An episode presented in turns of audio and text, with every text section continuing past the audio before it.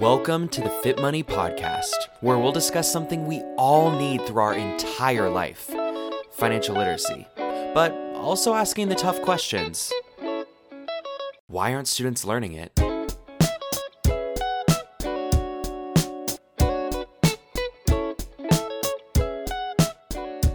Financial literacy is more than the math, and a behavior we'll need beyond the classroom. So, we're learning how we can help students, families, and teachers build a new generation of financially fit students everywhere. On this episode, Fit Money Executive Director Jessica Pelletier chats with New York Times bestselling author Tori Dunlap, the founder and CEO of Her First 100K and host of the Financial Feminist podcast. After saving $100,000 by the time she turned 25, Tori set out on a journey to fight financial inequality and build economic opportunity for women, a goal now impacting millions worldwide. On the show, Jessica and Tori discuss the reasons why these financial inequities exist, how we can inspire new investors, and what young entrepreneurs should know about their own financial literacy today for a brighter future tomorrow. Hi, Tori. Thank you so much for joining us today. Thank you for having me. Excited to be here. Oh, so much so on my end as well. Uh, so, we heard your title, uh, but I would really love to hear about your journey and what inspires you so much about entrepreneurship. Yeah, so I graduated college in May of 2016 and I had dual degrees. I had a BS in organizational communication, which is like marketing with less math, and then a BA in theater. And the plan was to be a marketer. I went into marketing and my nine to five, I was a social media marketer, kind of a communications marketer.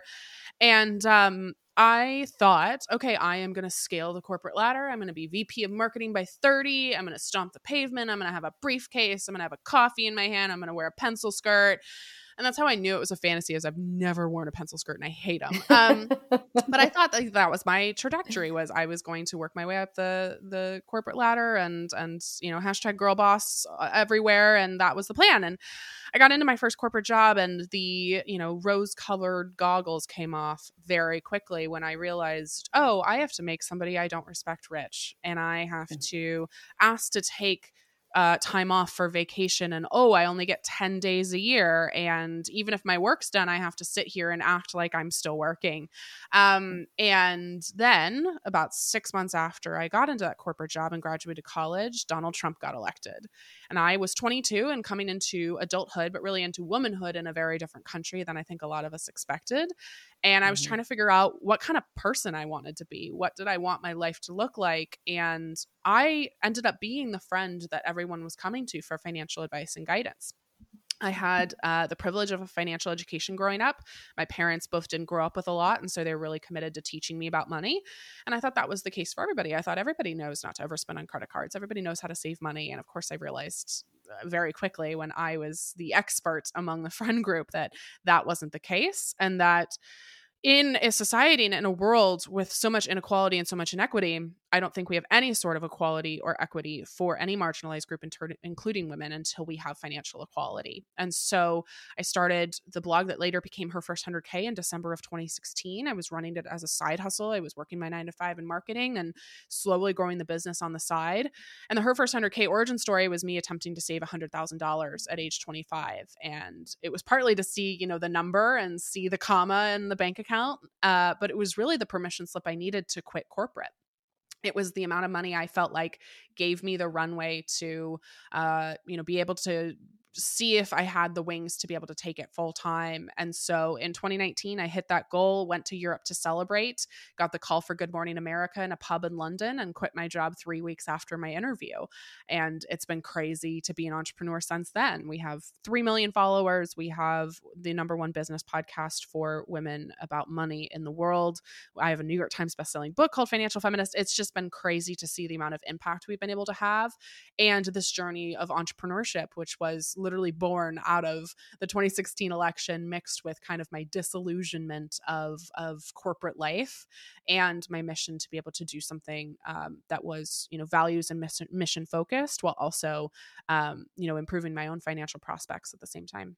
It's so amazing. What a what a journey and so many questions that i have um, but let's start with you know $100000 that sounds completely unattainable yeah. unattainable for so many people um, but I'm sure now, as an inspirational, you know, speaker and author, folks realize, well, if she can do it, you know, there must be some secret sauce. And and where do you tell people to start? So, you know, take us on you know your guidance your your advice to that the the younger you of yeah. okay I want to I want to do what you do. Where do I begin? I will I will start first by really saying this like if I can do it you can do it too is not a mantra I live by. I worked really really hard to get that 100k. I have a ton of privilege.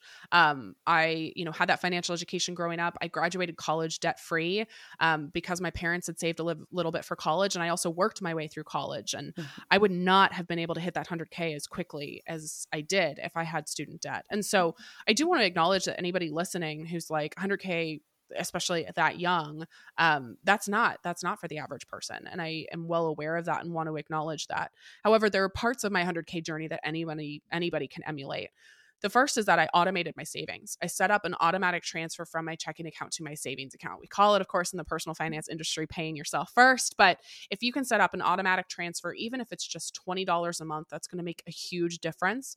One, you're starting to save without you having to think about it. And two, it's like building your savings muscle, right? If you can get good at saving, even if it's just with a small amount of money, well, when you are making more money and you do have more financial flexibility, well, you already know how to do that, right? You've already strengthened that muscle. The second thing, and I talk about this more in my book, is I got really clear on what my values were and where I wanted my money to go. A lot of people assume with my 100K, they're like, oh, you ate oatmeal and ramen and you never had any fun. And I'm like, no, I like traveled internationally. I went to Costa Rica. I ate out. I lived in Seattle in a one bedroom apartment. Like, there were there were ways that we could have both there was ways we could balance that and the the biggest thing with spending is you don't have to stop spending money, but I need you to stop spending money on things that don't feel important to you, things that you're lukewarm about, or things that you end up, you know, going like why did i spend my money on that why why is that something i spent my money on so we talk through a whole values based spending practice in my book of like determining what those values are and figuring out how to find that balance the third thing is I started investing really early. I opened up my, my Roth IRA when I was 21, 22 and did everything I could to max it every year. And so, um, you know the beautiful thing about investing or really you know any sort of savings is that you have compound interest which of course is when your interest earns interest earns interest so i wasn't just saving like that 100k was not cash it was money mm-hmm. i had mm-hmm. put into investments and i probably actually had 75 to 80k but you know some of that lifting probably 20 to 30% of that heavy lifting was done by investing returns or high yield savings account contributions so if anybody has not started investing, and I know from statistics that especially women wait longer to invest than men or don't invest at all, investing is a huge portion of wealth building. And I would argue the most important part of the personal finance equation that we're not talking about as much as the budgeting and the, you know, the cutting costs.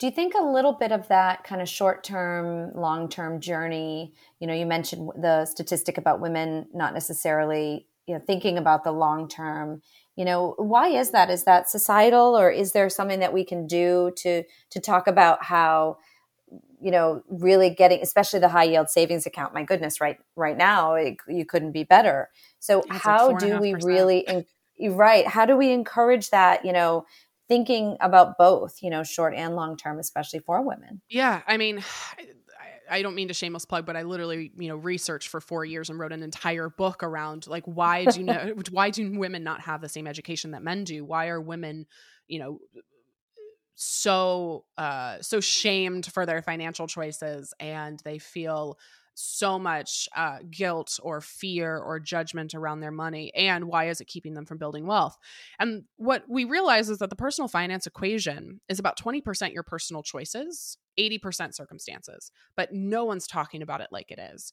It's 20% getting your budget together understanding the stock market and it's 80% racism sexism ableism homophobia a stagnating federal minimum wage lack of paid family leave in the country a trillion dollar student debt crisis. That has much mm. more of an impact on your day-to-day money than like whether you have a budget together or not.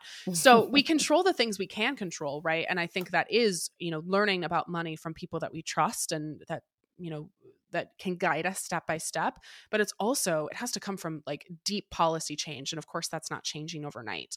In terms of what we as individuals can do when we're thinking about investing the biggest thing that i see with women is this fear of getting started. It's actually the number one reason women don't invest is fear. That's fear of making a mistake fear of losing money fear of uh, you know investing in something that's too risky. And so what happens is this analysis paralysis right where where women do sign up for that Vanguard account or they are like, oh, I think I should sign up for my 401k.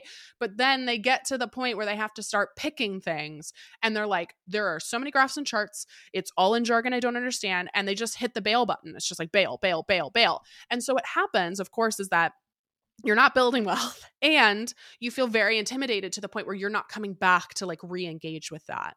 And uh, what i have to remind everybody listening we think we're either good with a money we, we think we're either born with the good with money gene or we're not. We think we either are good with money and numbers or we're not. And i want to remind you i'm a theater major guys. I majored in theater and marketing. Like and now I'm a financial expert. I'm a multimillionaire. Like this isn't about numbers actually. It's about learning a new skill. And I if I want to learn a new language or I want to learn to play an instrument or I want to learn how to roller skate, there's going to be a period of time where I'm not good at it. There's going to be a period of time that feels deeply uncomfortable and vulnerable because I'm having to ask people questions. I'm saying the word toilet when I mean to ask for, you know, a croissant or something, right? Like there's so many moments when we're learning learning something new where we're like, this is scary, I'm uncomfortable, and I don't want to do this anymore. But the key with money, just like any other skill, is getting comfortable being uncomfortable and also understanding that it is not your fault that you don't know this. Unless somebody taught you, like parents for me, or you know, a teacher or a coworker sitting you down and explaining what the 401k is, unless somebody taught you, no one taught you. So have so much grace and understanding for yourself, but also find somebody who can teach you. Find somebody, whether that's me or somebody else, who can engage with you and teach you step by step how to navigate this. So important. And you're speaking our language. You know, I uh, here at Fit Money, we advocate for learning it as early as kindergarten uh, because everything that you're saying resonates with me. This is behavioral. It's not totally. just math. Uh, it's not just balancing a checkbook or whatnot. Is is making powerful decisions about your now, uh, your tomorrow, and your future. Uh, and and behavioral uh, learning doesn't happen overnight. So I I love um, I love your passion about that. You said that there's you know a lot of mistakes that are they're made in entrepreneurship, and that's part of the game. You know, risk reward means that sometimes you are going to lose. Um, what are some of the more common mistakes? I think we saw certainly during the pandemic. I think something that was maybe a good takeaway was that a lot of people started their own businesses. Yeah. They realized for whatever reason they, you know, remote work wasn't working or or or perhaps they were laid off.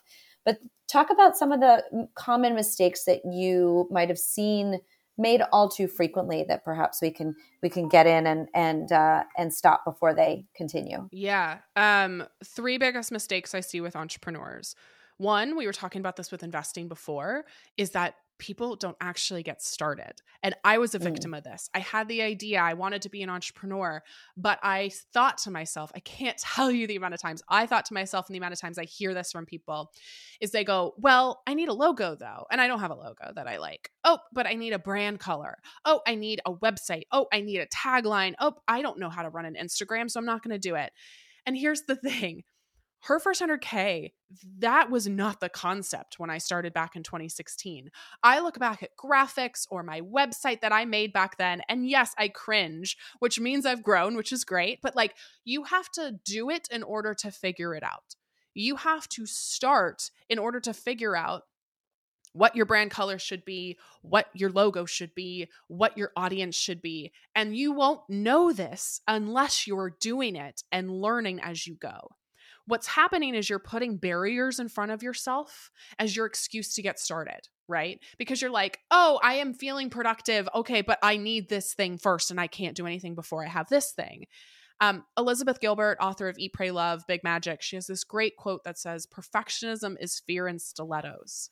And that's what ha- that's what's happening is you are wanting everything to be perfect because you're afraid. You're afraid of failure. You're afraid of you know screwing up. You're afraid that somebody's going to laugh at you. You're afraid you're going to look back in 10 years at that website that looks stupid. But here's the thing is you have to start anyway. And you have to understand it's not going to be perfect. You have to release that and know that like okay i just need to get started in order to keep progressing.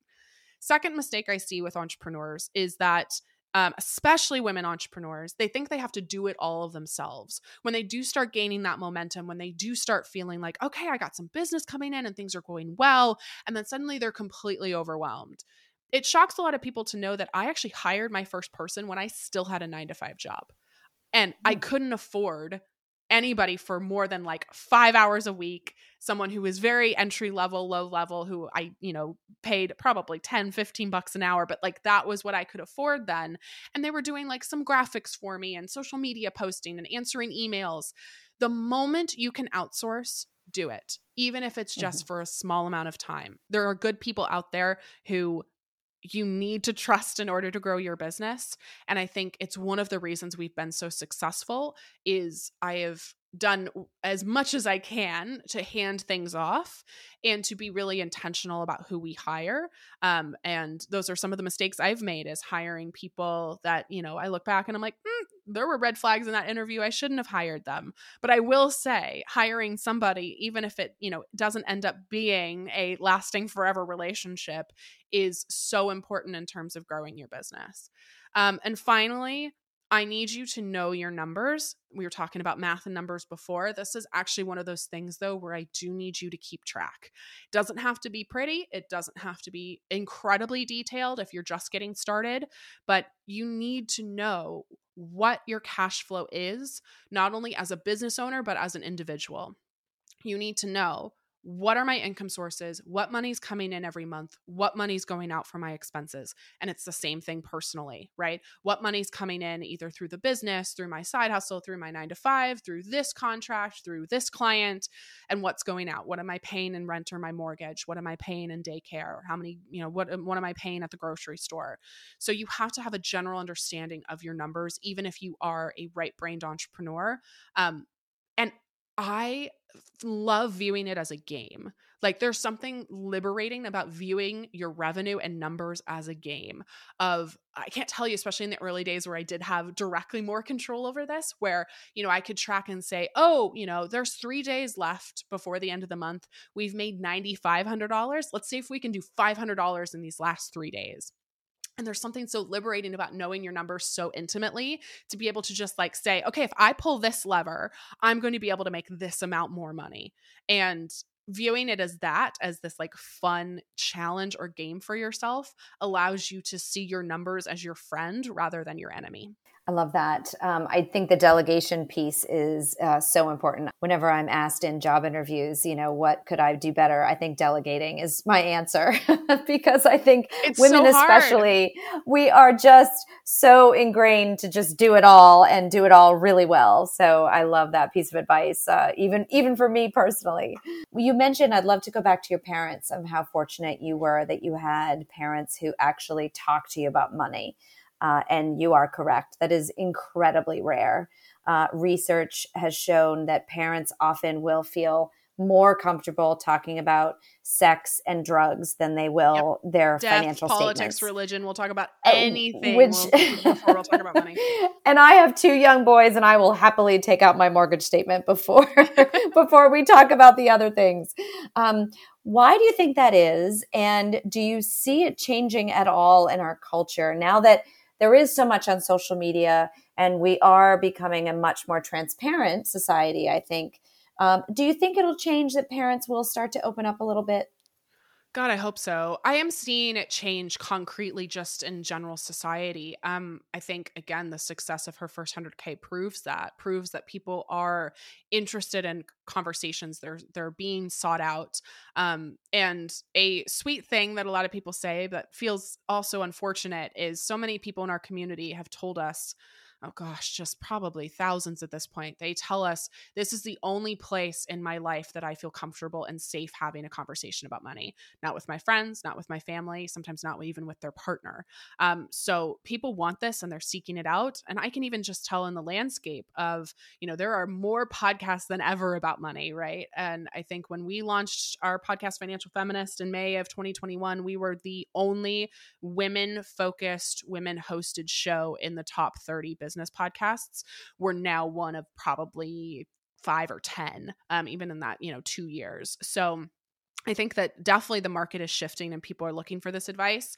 In terms of parenting, I am not a parent. I can't speak to direct experience. I hope it's happening. I hope those conversations are happening about money. And I hope, especially, that conversations about money are happening in the same way for children of different genders. Um, if we're using a gender binary between girls and boys, and of course we know that there's genders in between that and all over, but uh, the conversations that that parents have with their their male children are very different than the conversations they have with their girls. Um, the you know still in a patriarchal heteronormative society and relationships, we're seeing that women handle the day to day finances, the budgeting, the coupon clipping, right, the the grocery shopping. Men are handling handling the wealth building. And this starts in childhood. And I have a section in my book where I talk about this. The toys we give children, even now, are are very gendered right? We give boys trucks and legos and things to build and things to create and we tell them that their value to society is in their creation and in their ingenuity and in their you know self-reliance and critical thinking what do we give girls? We give girls dolls, easy bake ovens, bridal veils. I I think it's crazy that we give 2 and 3 year old children another child to take care of, right? Metaphorically with their dolls. So we're telling girls that their contribution is caregiving, which is beautiful and altruistic and lovely and and eh, I'm not saying don't, but we're not saying the same sorts of conversations or saying the same sorts of things with our boys. And so that's even you know before we even start talking about earning or money or an allowance even the toys and the and the you know the skills we're teaching them and how we teach them to you know own certain parts of their personality or to develop certain skills is gendered and different. And so my hope is that even before we have a concrete conversation about, you know, money going in, money going out, we're having conversations about how we raise children um, and especially, you know, with with gender roles and the gender divide. I think the work that we do, while probably you know minor on the the scale of of entire uh, parenting, hopefully providing parents with those tools, certainly free resources. Like you said, there's podcasts, there's there's opportunities, there's now fun games uh, to really just set that level playing field when it comes to understanding money. Um, I always say my definition, which I know is different for everyone, but Financial literacy is about being resilient to things that are often out of your control. Just like you said, you know, with with policy changes that need to happen, they aren't happening overnight. So understanding how to make those decisions in good times and in bad times, and we're certainly seeing that with the economy today. So what's next for Tori? What's uh what's Tori doing in in 10 years or what are the goals for you? Oh man. Um the interesting thing is i don't make the like five ten year plans anymore. Um, i'm mm-hmm. such a goal oriented person but i also find that it drives me a little crazy. Um, if you would have told me uh, let's say yeah five years ago that this is what i would be doing i probably would have laughed in your face. Like this was not part of the plan. Um, and also you know i knew i was capable of all of the things that her first 100k has done but also you know that wasn't part of the plan. And so I think that the biggest thing for me personally, and this is cheesy and probably not the answer you were looking for, but it's like the true answer is like, I hope I'm happy, I hope I'm healthy, and I hope I'm making an impact in the world. And like that feels okay to me. I have accomplished a lot of professional things already in my life. I'm 28 and, you know, I, uh, Forbes 30 under 30, and we have a New York Times bestselling book, and we have this podcast, and uh, we have all of these things to be proud of as a team. I'm personally most proud of, you know, the amount of growth and development I've been able to have, the challenges of being an entrepreneur that actually have nothing to do with all of the flashy headline things, but everything to do with like navigating team dynamics and running a completely remote team and trying to show up as the best CEO I can. And those are the things that I think are really going to be exciting challenges as I move forward in these next couple years. Um, and so personally, I just hope that, yeah, I'm happy, healthy, making an impact. And professionally, I hope I'm doing the same. I think that's a really fantastic outlook. I like the being happy. I think we forget day to day that that is still a number one goal. I yeah. think for everyone is to just feel satisfied with the choices that you've made and and the resources that you have. Tori, this has been really fun. I've loved getting to know you and your story, and thank you for all that you're doing out there. And uh, I look forward to a long, uh, continued relationship. Thank you so much for having me. I appreciate it. Thank you for joining us today on the Fit Money Podcast. Whether you're a caregiver, teacher, or student yourself, there's plenty of great K 12 resources to begin or continue your financial literacy journey at fitmoney.org. Visit the show notes for more from today's guests and financial literacy activities for the classroom, at home, or on the go. We'll see you next time, and until then, happy learning, earning, and saving.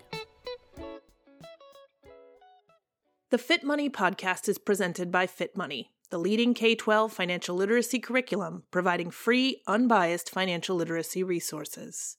All opinions, products, and references during the show are not endorsed by Fit Money and are solely opinions of the individual.